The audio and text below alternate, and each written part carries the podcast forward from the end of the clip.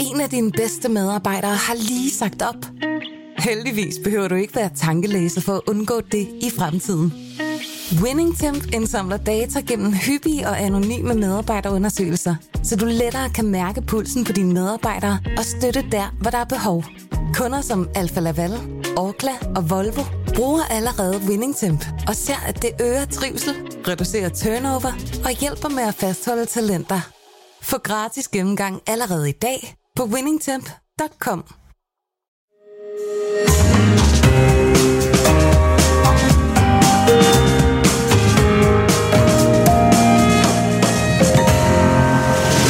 Du lytter til Succeskriteriet, en podcast fra Berlingske.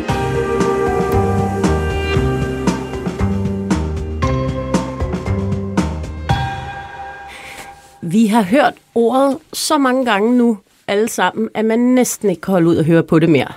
Bæredygtighed. Bæredygtighed, bæredygtighed, bæredygtighed. Det ord, det hører vi hele tiden. Og i virkeligheden så bruges det på så mange forskellige måder, at man kan blive i tvivl om, hvad det egentlig betyder. Men hvis det skal give mening at bygge boliger og byer, som er, nu siger jeg det igen, bæredygtige, så skal vi nok være åbne over for, at det netop betyder rigtig, rigtig mange ting. Især i byggebranchen, som samlet set står for ca. 40% af udledningen af drivhusgasser. Vores næste gæst i studiet, hun ved netop en del om, hvordan man bygger bæredygtigt, og hvad det egentlig betyder. Lærke Heijn, velkommen til. Tak.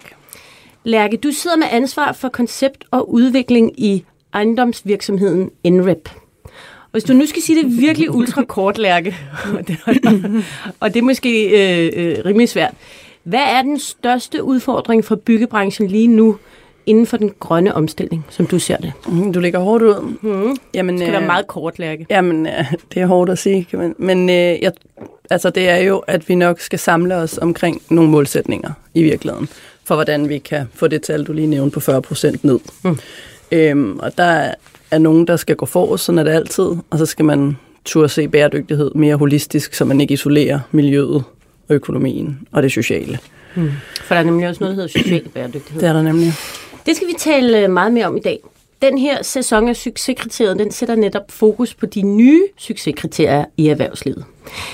En gang var det den gode idé, høj profit og hurtig vækst, der var en succes i sig selv. Men i dag er samfundet, naturen og vores fælles udfordringer blevet en større del af dagsordenen. I det her afsnit, der skal vi tale om bæredygtigt byggeri. Fordi hvis der er nogen, der står over for udfordringer, når man taler om den grønne omstilling, så er det virkelig byggebranchen. Og Lærke, du er jo en pussy en, fordi nu sidder du, som jeg sagde før, og er ansvarlig for koncept og udvikling i ejendomsvirksomheden NREP, som er en af de allerstørste ejendomsudviklere, vi har herhjemme. Men du kommer jo overhovedet ikke fra den branche, før du startede der. Du er jo et kulturmenneske. Du har en lang karriere bag dig med event- og kulturarbejde. Du har været live-chef ved Politiken. Så har du stiftet og været administrerende direktør for det, der hedder Karrierebar i Kødbyen i København. Du har også været administrerende direktør for koncertstedet Pumpehuset. Du har ejet natklubben No. 8. Du har været stiftet og været bestyrelsesmedlem af Distortion Festival. Og så har du siddet i et utrolig mængde bestyrelse med humanitære og sociale agendaer.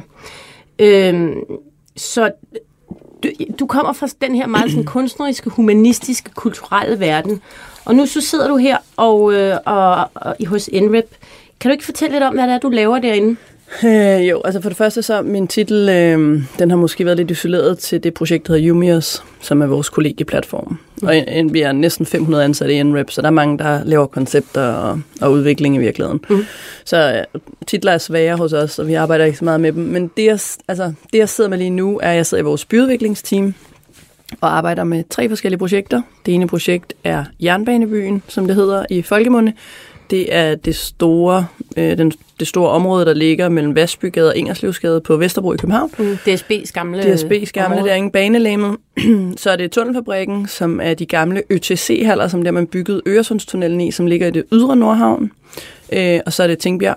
Så det er 3 sådan, meget forskellige byudviklingsprojekter, men hvor min rolle i alle projekterne i virkeligheden er at være med til at definere visionen for det arbejde, vi skal lave i området, og føre det til ende. Så det der med at holde tråden fra start til slut i, hvad der er vigtigt på why, hvorfor gør vi det her projekt, og hvad er ligesom værdien og formålet med det, ud over den økonomiske bundlinje. Mm. Og det er der, jeg tænker, det bliver lidt tricky. Ja. Fordi hvis man kigger på rigtig mange sådan byggeprojekter, også byudviklingsprojekter, så er der mange rigtig fine tanker i starten. Mange sådan næsten idealistiske ambitioner om for eksempel at skabe fællesskab og bekæmpe ulighed. Og der er mange gode agendaer, men når sådan kranerne begynder at arbejde, og det ligesom er kvadratmeter, der skal sælges for penge osv., så er det som om, så ryger ret mange af de her fine tanker jo ud. Hvordan takler du det? Jeg tror, at den tendens, du beskriver der, er rigtig, og det har den været altid. Og det sker stadig, desværre. Men jeg tror, at vi er blevet bedre til at planlægge byggeriet og bæredygtigheden i bedre tid, og bruge mere tid på det og være mere struktureret omkring det. Så nu ved vi mere om, hvad det koster. Fordi det koster penge, og det koster tid at gøre tingene ordentligt. Og det skal man bare være enormt opmærksom på. Men hvis man ligesom har kolonnerne i budgettet fra start, så er det langt sværere bare at flippe pengene rundt, end det var tidligere. Og så tror jeg, at vi tænker i hvert fald mere holistisk og mere langsigtet, end vi gjorde for 10-15 år siden. Så vi tror på, at vi tjener flere penge på den lange bane, hvis vi gør det rigtigt nu, kontra at gøre det rigtigt nu og sælge det hurtigt igen, som har været det, når man taler om de hurtige penge i ejendomsmarkedet og sådan noget, så er det bygger selv. Og vi tænker mere langsigtet nu, så vi holder bygningerne selv og driver dem langt ud i fremtiden. Det vil sige, at vi tror på, at hvis vi for eksempel fokuserer på det sociale bæredygtighed og byliv og miljøet omkring bygningerne og i bygningerne, så bliver de også mere værd på den lange bane. Men det skal man turde tro på. Ja, så ikke den her kortsigtede profit, men den sådan langsigtede investering, som kan betale sig på lang sigt. Ja. Men du har jo ikke været der længe nok til, at du kan sådan pege på noget og sige, prøv at se, jeg havde ret, eller det var godt, eller altså der er jo ikke, der er jo stadig ikke noget at holde op og sige, se her, det viser sig at være rigtig godt, vi gjorde det. Nej, men jeg tror, det her med, at vi vel siden 80'erne på en eller anden måde begyndte at tale om bæredygtighedsbegrebet som lidt mere holistisk, hvor vi skal se alle tre bæredygtighedsting. Det har taget 30 år at komme her til, hvor vi er nu, hvor vi ikke kun kan tænke på den grønne, måske, men også på den sociale og den økonomiske. Vi bygger jo for andres penge og leverer et afkast videre til pensionskasser for eksempel. Og de er også begyndt at efterspørge. Ja. Så det her med efterspørgsel i markedet, altså borgerne vil gerne bo i svanemærket byggeri. De vil gerne bo i byggeri, der er certificeret inden for bæredygtighed. Så der begynder også at komme efterspørgsel på det, og så kommer udbuddet jo med. Så bliver virksomheder som også ligesom nødt til at sige, okay, hvis de allerede vil have det nu, hvad vil de så ikke have om 20 år? Ja. Så det er fordi, at hele kæden rundt om... Hele værdikæden udvikler sig i den rigtige retning. Ja, måske lidt langsomt, men den udvikler sig. Ja. Hvis vi lige skal tale om de tre projekter, du nævner her. Tunnelfabrikken. Ja. Den har været undervejs et stykke tid. Det er jo de her, for dem der ikke ved det, fuldstændig gigantiske haller, der ligger i Nordhavn, hvor man støbte tunnelrørene til broforbindelsen mellem København og Sverige, eller mellem Danmark og Sverige. Og de her enorme haller, de har stået tomme selvfølgelig i 20 år. Siden den blev lavet.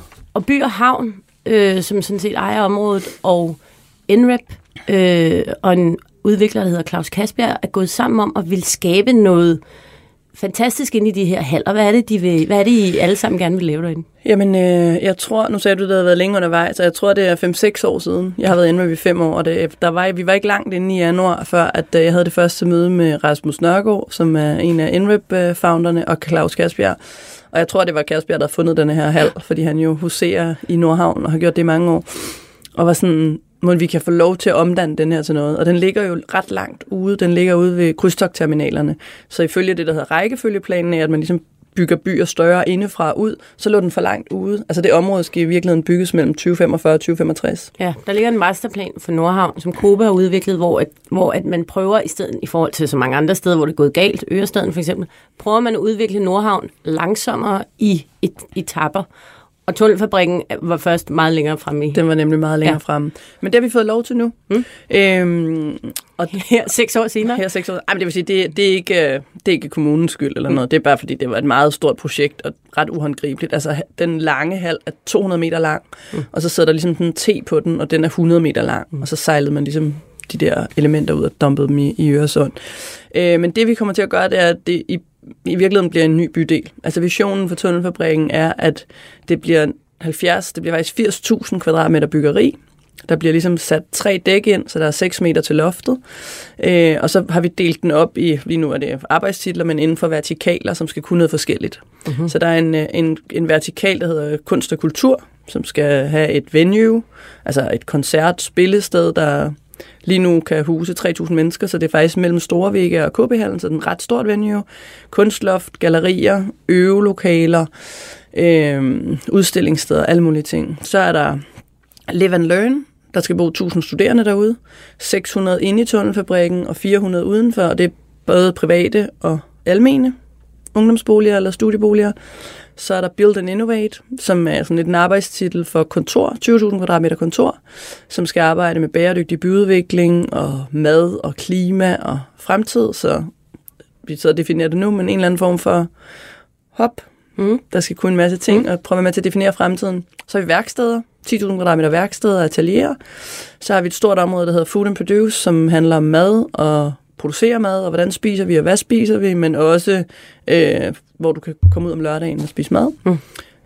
Så er der fokus på sundhed og bevægelse, så der bliver også træningsfaciliteter både inde og ude. Der er et kæmpe udeområde jo på mange, mange hektar jord, som er en del også af den fremtidige park, der kommer til at ligge i Nordhavn. Og så har vi retail, kan vi kalde det, altså et noget mere udadvendt område, hvor folk kan komme ud og handle og shoppe, men som er tæt koblet med de virksomheder, der ligger derude, som kan producere ting og sælge ting i virkeligheden, så det er ikke nødvendigvis... Det er ikke 7-Eleven, eller... Det er ikke for H&M. Gør det til noget skældsord, men nej, det er det ikke. Det skal være lidt mindre. Så det bliver et sted, hvor at man kan tage ud om lørdagen med sine unger og hænge ud og gøre noget sjovt og købe en gave, men det bliver også en arbejdsplads og en bolig for... Ja, der kommer til at være 5.000 mennesker om dagen eller sådan noget. Ja. Så på den måde, altså jeg hørte nemlig også om det for 5-6 år siden, at det jo, altså i sin skala og i sine ambitioner er Tunnelfabrikken jo fantastisk. Altså tanken om, at man vil skabe en helt ny bydel på den her måde, er jo sådan rimelig vild faktisk. Ja. Hvordan... Nu taler vi jo om bæredygtighed og den her grønne omstilling og sådan noget. Mm. Og det at ville bygge så meget, jeg ved godt, der er en struktur i forvejen, men det er dybest set bare en skal. Yes. Hvordan sikrer I jer så, at det hele det kommer til at foregå på en bæredygtig og grøn måde? Jeg tror, vi har ret stor fokus på bæredygtigheds 3 elementer, den holistiske del af det. Og når man taler bæredygtighed på alle 3 parametre, er sammenhængskraften og dynamikken mellem dem noget af det sværeste at løse for. Prøv at nævne de 3 parametre, du sagde det også før. Jamen det er fordi, hvis vi har den økonomiske bæredygtighed, så hænger den ikke nødvendigvis sammen med den sociale bæredygtighed. Altså i min verden er det nemt at bygge dyrt og lækkert. Men der er ikke særlig mange, der har råd til det. Så der kommer ikke særlig stor diversitet eller mangfoldighed eller livsglæde nødvendigvis i projektet. Det er det problem, der har været i mange år i byggebranchen. Ikke? Ja. Man bygger rigtig mange dyre lejligheder, som ganske få mennesker har råd til. Og mega flot, ikke? Stedig, smukke og dejlige byer og sådan noget. Eller er det ikke altid, men ofte. Man har i hvert fald brugt penge på det, ikke? Og her der har vi ligesom prøvet at gå ind og arbejde med hver bæredygtighedsparametre, altså både den økonomiske og den sociale og den miljømæssige, for at sikre, hvordan kan vi gøre det bedst muligt, men hvor de stadig hænger sammen. Og vi startede faktisk lidt på den økonomiske bæredygtighedsagenda, uden at tale om, at det var økonomisk bæredygtighed, for det tror jeg nærmest ikke, man gjorde for 5-6 år siden. Men det var det med, at vi skulle skabe plads til dem, der allerede var i Nordhavn. Det vil sige værkstederne, som jeg lige nævnte før. Der er ret mange folk, der har værksteder i Nordhavn. Hvordan kan vi skabe plads til dem permanent? Mange af dem, der har værksteder nu rundt omkring i København, er midlertidigt, fordi det er det, de har råd til at betale. Så kunne vi skabe plads til dem i det her projekt. Så det gjorde, at vi lige fra starten tænkte en husleje ind, som var en 3/3 af, hvad et kontor måske betaler. Så det er sådan en Robin Hood-model, det faktisk er bundet op på derude. Så alle bidrager til fællesarealer og udendørs og alle de her ting, men lejerne ser helt forskellige ud, og det er ikke nødvendigvis, fordi det er dårligere lejemål end nogle andre. Så dem, der har råd, de betaler højere leje? Yes. Men kommer der ikke til at være nogen, der synes, det er rimelig urimeligt? Jo, men så må det bare være sådan. Okay. Det kan vi jo heldigvis selv bestemme. Okay. Ja, og så kan man sige, at NREP er jo en drivende kraft i projektet og ejer 60%. Vi skal også selv derud og sidde, så det er også en præmis, ligesom at sige, sådan, vi betaler mere for at kunne være en del af det her sted og skabe det her sted, som muliggør, at det miljø, der ligesom kan blomstre op omkring os, rent faktisk får sin plads. Så er der den sociale bæredygtighed, som jo man kan sige, det udspringer af det lidt, så vi skaber rum og diversitet og mangfoldighed ved et økonomisk greb i virkeligheden. Men det handler også om, hvordan vi ligesom indretter og apterer for eksempel. Og apterer betyder, hvad der på, putter vi fine dinesen trægulve på, eller lader vi bare betongen være, så kan man selv indrette det. Okay. Og der har vi lagt os på et niveau, hvor når man taler apteringsniveau, er det ret lavt, så folk selv kan gøre noget. Og det er jo også for at tiltrække nogle virksomheder, som synes, det er sjovt at være med til at sætte præget på der, hvor man skal ind. Mm. Altså måske lidt mere kreative virksomheder. Ja, så du kommer ikke til at rykke ind i en fin, hvidt kontor med en espresso-maskine over hjørnet og fine trægulve og sådan noget. Det bliver lidt mere råt. Yes, og så kan man selv gøre det, man har lyst til at gøre i de rum, man byder ind i. Mm. Og så er der den miljømæssige, som selvfølgelig også fylder rigtig meget. Og der altså vi er ikke startet med at bygge nu. Det gør vi først om et år, hvis jeg skal være helt ærlig. Så der er stadig noget tid, og vi regner stadig sindssygt meget på, hvad er det, der bedst kan betale sig i det her projekt. Mm. Men et godt eksempel er facaderne. Hvordan vi kan genbruge det, der er derude. De facader, der er nogle meget tynde plader, som du også sagde før. Det er faktisk bare en skal. Og beregninger viser, at de kan holde 15 år endnu, måske 20 på en god dag. Og så i stedet for bare at tage dem væk og smide dem ud, så lader vi dem faktisk blive på, og så sætter vi en facade på indersiden af dem, som så forhåbentlig kan holde endnu længere år. Så når de yderste facader måske ikke kan mere, nu siger de om 20 år, der går sikkert også 30-40, men så kan man faktisk tage dem af, og så har vi en facade inde bagved. Nej, hvor smart. Som så kan holde der skifter tænder. Ja, det er det nemlig. Det er slangen der, ikke? Der skifter hamp. Og vi bruger alt, hvad der er i Tunnelfabrikken lige nu. Mm. Og så dykker vi ned i nogle projekter og siger, hvad er det, vi skal bruge meget af? Og i det arkitekturprojekt, der ligger, der har vi en glasfacade mod øst, som er meget stor. Det må den være. Meget stor glasfacade. Og glas er jo skidt. Top 1 over ting, der sviner. Og der har vi lavet et projekt med Lendager og Velux, eller VELFAC, om at sige, det glas, som man ikke kan bruge, fordi det måske er en lille smule skævt, en eller anden fejlbehæftning. Det vil sige, det er ikke genbrugsglas, men det er glas fra fabrikken, der normalt ville blive smidt ud. Mm. Anden sorteringsglas. Ja, de vil aldrig bruge det, fordi de sender ikke noget på markedet, som ikke er tip-top. Mm. Og der har Lendager lavet et greb til, hvordan man kunne sætte det ind i nogle. Lendager er et arkitektfirma, som arbejder rigtig meget med bæredygtig byudvikling. Og der har de ligesom lavet sådan en grid til, hvordan man kan sætte forskellige typer ruder sammen i et grid på 3x3 meter cirka, så man også kan skalere det op i virkeligheden. Og det sidder vi og arbejder på nu for til at lykkes, og fabrikken sidder og sætter ruder til side allerede nu, fordi så mange ruder er der heller ikke. De ryger på paller en gang om ugen og bliver sendt op. Men bare for at sige, sådan et regnestykke er fra at sige, hvor meget ville glasset svine, hvis vi bare smed det ud, kontra at fragte det til en lagerhal i Jylland måske, og lade det stå der og være opvarmet i 1,5 år, indtil det skal bruges, og ned til fabrikken på kronevinduer, og tilbage til Tunnelfabrikken og sættes op. Og der kunne vi, beregningen siger, det er plus 50% mindre CO2-udledning ved sådan en type projekt her, end hvis vi bare havde puttet almindelig glas i. Og når det udleder så meget, som det gør, så er det virkelig sådan en stor ting at sætte ind. Ja. Så vi dykker ned i sådan nogle, og det er bare et eksempel. Så vi dykker ned i at sige, hvor er det, det godt kan betale sig og gøre tingene anderledes her. Og det så jo også grund til, at du måske netop har til at tage et stykke tid overhovedet at komme i gang. Og man kan sige, langt de fleste store ejendomsudviklere vil jo altid vælge den løsning, som er prøvet før, fordi man har en masse. Det er der måske ikke så mange, der tænker over, når de skælder ud. Det gør jeg jo også over, hvad der bliver bygget. Men der er jo rigtig mange af dem, der sidder og bygger og udvikler, som har sindssygt mange penge på spil. Mm. Altså, så derfor er risikovilligheden ikke altid særlig høj. Fordi at hvis der er noget, der går galt, hvis det nu viser sig, at den her innovative vinduesløsning. Du kan ikke få garantier på den. Der er ikke nogen, der vil lægge hånden på kogepladen. Hvad hvis de alle sammen flækker? Mm. Yes, der er en milliard spørgsmål. Præcis. Hvis der nu netop er nogle små splinter i de her vinduer, der gør, at de netop bliver kasseret, så sætter man dem op, og så begynder det hele. Så hvordan handler I det, og du det, den her risiko, der altid er forbundet med at ville prøve noget nyt af? Det er et spørgsmål fra gang til gang i virkeligheden. Altså, jeg tror ikke, at vi har ikke et eller andet, hvor man siger, sådan her gør vi altid det. Men vi analyserer virkelig meget, og vi risikoafdækker jo hele tiden, fordi det ligesom er andres penge, vi forvalter. Men det handler jo om, i den her situation, for nu bare at bruge det eksempel, så handler det jo om at tale rigtig meget med Velux og Lendager og sige, hvad er det Lendager kan tage ansvar for, hvad er det Velux kan tage ansvar for, og hvad er der så tilbage til os. Så I deler risikoen? Ja, så må man opveje. Hvis de siger, vi kan slet ikke tage noget nogle af stederne, så vil vi sige, vil vi så? Eller hvis de siger sådan, det vil vi gerne. Altså, det er nogle gode ruder, det er bare ikke det, vi sender på markedet normalt. Okay, så tager man jo nogle chancer. Men der er også forskel på, om det er dæk i et tårn, Altså der er også et sikkerhedsaspekt, det er klart. Præcis, ikke? Eller en facade, som man trods alt kan skifte igen, hvis alt går galt. Vi skal lige nå at tale om, du nævnte lige kort Jumios, som er det her kæmpe kollegieprojekt, som du i virkeligheden har siddet med i langt det meste af den tid, du har været i NREP. Yes. Hvor I virkelig har arbejdet med det her med at bekæmpe ensomhed blandt unge især. Ja. Prøv at forklare kort, hvad er det for nogle greb helt præcist, sådan I bruger for at få skabt et fællesskab hos nogle unge mennesker, som måske nogle gange kan have svært ved det, når de kommer udefra og bor et kollegie i byen, hvor de aldrig har været før. Ja, altså jeg tror, for den korte indflyvning, men for at komme til pointen, er, at der mangler studieboliger i København. Og vi blev spurgt, at Københavns Kommune vil med til at løse det. Det vil vi gerne. Og så finder vi ud af, hvordan vi unge egentlig gerne bo. Altså fordi den klassiske ungdomsbolig er det rigtige at bygge. Og så lavede vi en lang undersøgelse med Henning Larsen, arkitekter, og Mark Vacher, som er antropolog, for at finde ud af, hvad er vigtigt, når man flytter hjemmefra. Og der var nogle forskellige findings, sådan fem greb i virkeligheden. Men det vigtigste greb, og det du spørger ind til nu, tror jeg, eller noget af det vigtigste, det er, at man vil gerne være en del af noget. Man vil gerne være en del af noget. Og så har det været blandt andet mine opgaver at finde ud af, okay, hvordan bygger man, så man føler, man er en del af noget. Og det er jo meget moderne nu at tale om sense of belonging og sådan ting, men det er i virkeligheden det handler om.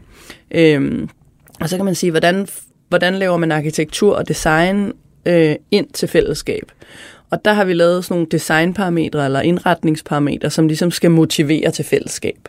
Og det kan blandt andet være, at når man kommer ud af trappekernen, eller elevatoren, så er der glas i dørene ud til fælleskøkkenerne.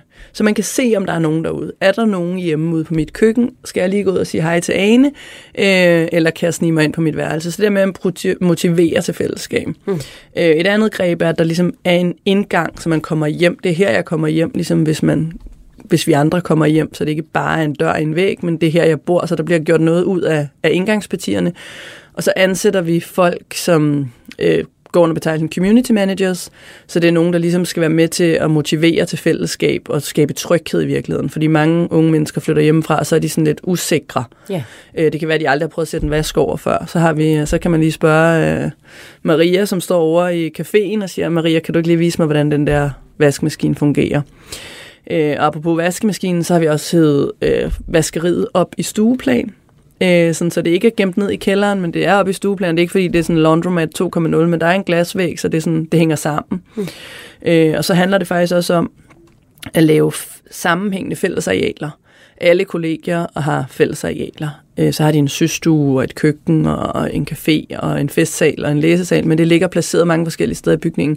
Vi har samlet alt i et, så hele stueplan faktisk i de 2 kolleger, der er ved at åbne i København, er sammenhængende, så der ligger læsesal, grupperum, café, fitness eller gym, vaskeri og alle mulige andre små ting, som de gerne vil have i et, så det hænger sammen. Så man bliver motiveret til ligesom at være en del af fællesskabet, og man skal ikke gå ned og kigge ind ad en dør, om der nu sidder nogen og læser i læsesalen, for det kan man se, når man kommer hjem, om der gør. Og der er mange greb at arbejde med i den der. Det handler også om at skabe samtaler, så vi har lavet samarbejde med Girl Talk og Headspace, som er 2 projekter, som er rigtig gode til at hjælpe unge mennesker, der har det svært lige nu, eller har brug for at lære at tale om noget, de synes er svært, som kan komme ud på kollegierne og med til at facilitere samtaler. Det behøver ikke være specielt, fordi når man nu Lærke ked af det, fordi et eller andet, men mere om, hey, hvis der nu er nogen, der begynder at trække sig fra fællesskabet, hvordan taler man så med dem? Hvordan lader man dem bare være, eller siger man, hey, er du okay? Så det handler hele tiden om at prøve at sikre, at de laver deres eget netværk, fordi vi jo ikke kan gribe dem alle sammen. Og nu lyder jeg kynisk, men hvem betaler for alt det her? Fordi, hvis det gør du skal dem, der bor der. Okay.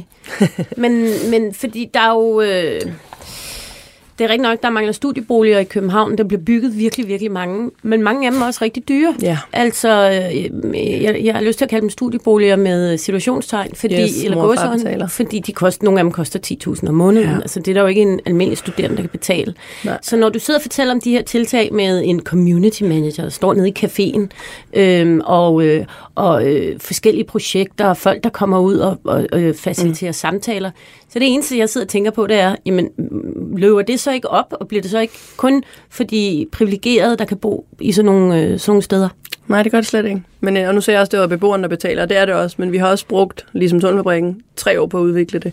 Og vi har taget mange politiske kampe for at få lov at lave de værelser, som passer til de studerendes behov, og lægge flere kvadratmeter ud i fællesarealer. Byggeri, der taler man altid om kvadratmeterpriser, og hvad koster tingene. Så jo større boliger, jo mindre fællesareal. Mm. I Københavns Kommune har man en regel om, at ungdomsboliger skal være 35 kvadratmeter, og det er alt for stort. Mm. Du går ind og analyserer på, hvad er de behov for? Så er de behov for seng, de har behov for at kunne trække sig tilbage, studere deres ting, og de vil gerne have eget bad og toilet. Det behøver ikke fylde 35 kvadratmeter, hvis man gør det sådan lidt, nu siger jeg smart living, men møblerer, laver opbevaring under sengen, og man kan flytte rundt på nogle ting og sådan noget. Og det vil de hellere have, og så nogle større fællesarealer. Så det er ikke, fordi vi laver større fællesarealer end andre, der bygger ungdomsboliger, heller ikke end de almene, men i min verden har vi tænkt det lidt smartere indtil nu i hvert fald. Fordi I tager nogle af deres private kvadratmeter? Og ligger ud i fællesskabet. Okay. Yes. Mm. Så det er i hvert fald et greb for at sige, det er ikke bare...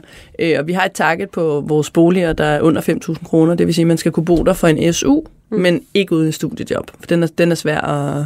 Altså, den er lidt svær at arbejde med. Men lige nu, det første kollegie, vi har åbnet, ligger lige bag ved DR ude på Amager.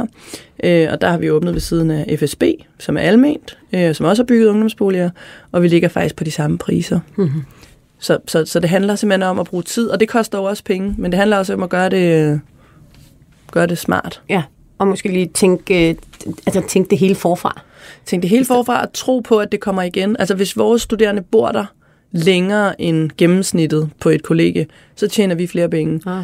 Så hvis vi tror på, at en community manager kan sikre, at folk bliver gladere for at bo der, så er det en ret nem, nu siger jeg investering, men det er jo en lønudgift hver måned. Og sådan er der mange greb, hvor man ligesom kan sige, men det gør, de bor der et halvt år længere, fordi de simpelthen bare synes, det er federe. Ja, og så får I flere penge. Lærke, her til sidst, fordi nu nævnte jeg i starten det her med, at du er en lidt en fremmed fugl, når man tænker på, at du er ansat i NREP med din baggrund. Mm. Hvis der nu sidder nogen og lytter med og tænker, jamen, jeg er også sådan en blød kulturel humanist-type, men jeg kunne virkelig godt tænke mig at komme ind i sådan en hardcore forretningsverden eller businessverden, som du sidder i. Hvad skal man ligesom...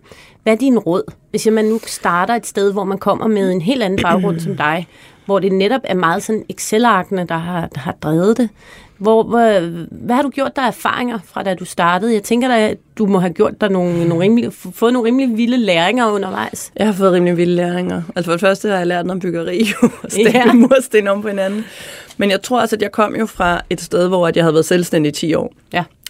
Og yes, jeg har også været ansat på Politiken og Pumpehuset og sådan ting, men jeg har været selvstændig, så jeg har ligesom haft en eller anden tro på, at det, jeg gjorde, kunne bruges til noget. Og jeg tror, det var nok noget af det, der hjalp mig hjemme, fordi det har været helt vanvittigt og mega svært. Det er det ikke mere, men da jeg blev ansat hjemme, var vi 60 mennesker, og jeg tror, vi var 3 kvinder, og de 2 andre havde også penselskørt og lyseblå skjort på, og nu kan man så ikke se mig, men det har jeg aldrig haft på. Og mændene kom fra BCG eller McKinsey eller et af de andre store. Så det var tal, og jeg kan huske, at hele min onboarding hjemme var enormt svær at forstå, og det der med, hvad det de taler om, alle de der Excel-ark. Men jeg tror bare, det der med at ture og blive ved og prøve at udfordre, det som jeg tror er væsentligt at sige, det er, at det er nok ikke alle, der passer ind i en ejendomsvirksomhed, og det skal det heller ikke være. Fordi vi bruger jo rådgivere helt vildt meget. Altså vi ansætter ikke arkitekter eller designer, men vi bruger rigtig mange bureauer derude. Så jeg tror, det handler mere om at finde en plads, altså hvis man er en kreativ humanist, hvordan man kan byde ind i virksomheder som NREP, men ikke nødvendigvis behøver at være ansat der. Mm. Altså NREP ansætter meget bredere nu, fordi der er brug for mange flere ting og mange flere fagligheder, antropologer og sociologer og læger og alt muligt, men oftest skaber det mere værdi for alle at bruge folk der, hvor de er, fordi så har de også et eller andet bagland. Altså hvis du sidder som antropolog et sted i en rådgivervirksomhed, så er det fedt at kunne bruge hele virksomheden end kun den ene antropolog. Så vi bruger meget rådgivere. Mm-hmm. Og det er også en måde at komme ind i den her. Ja, det vil jeg sige, fordi vi bruger også faste rådgivere, så det er jo, de sidder ude hos os i nærmest flere år ad gangen.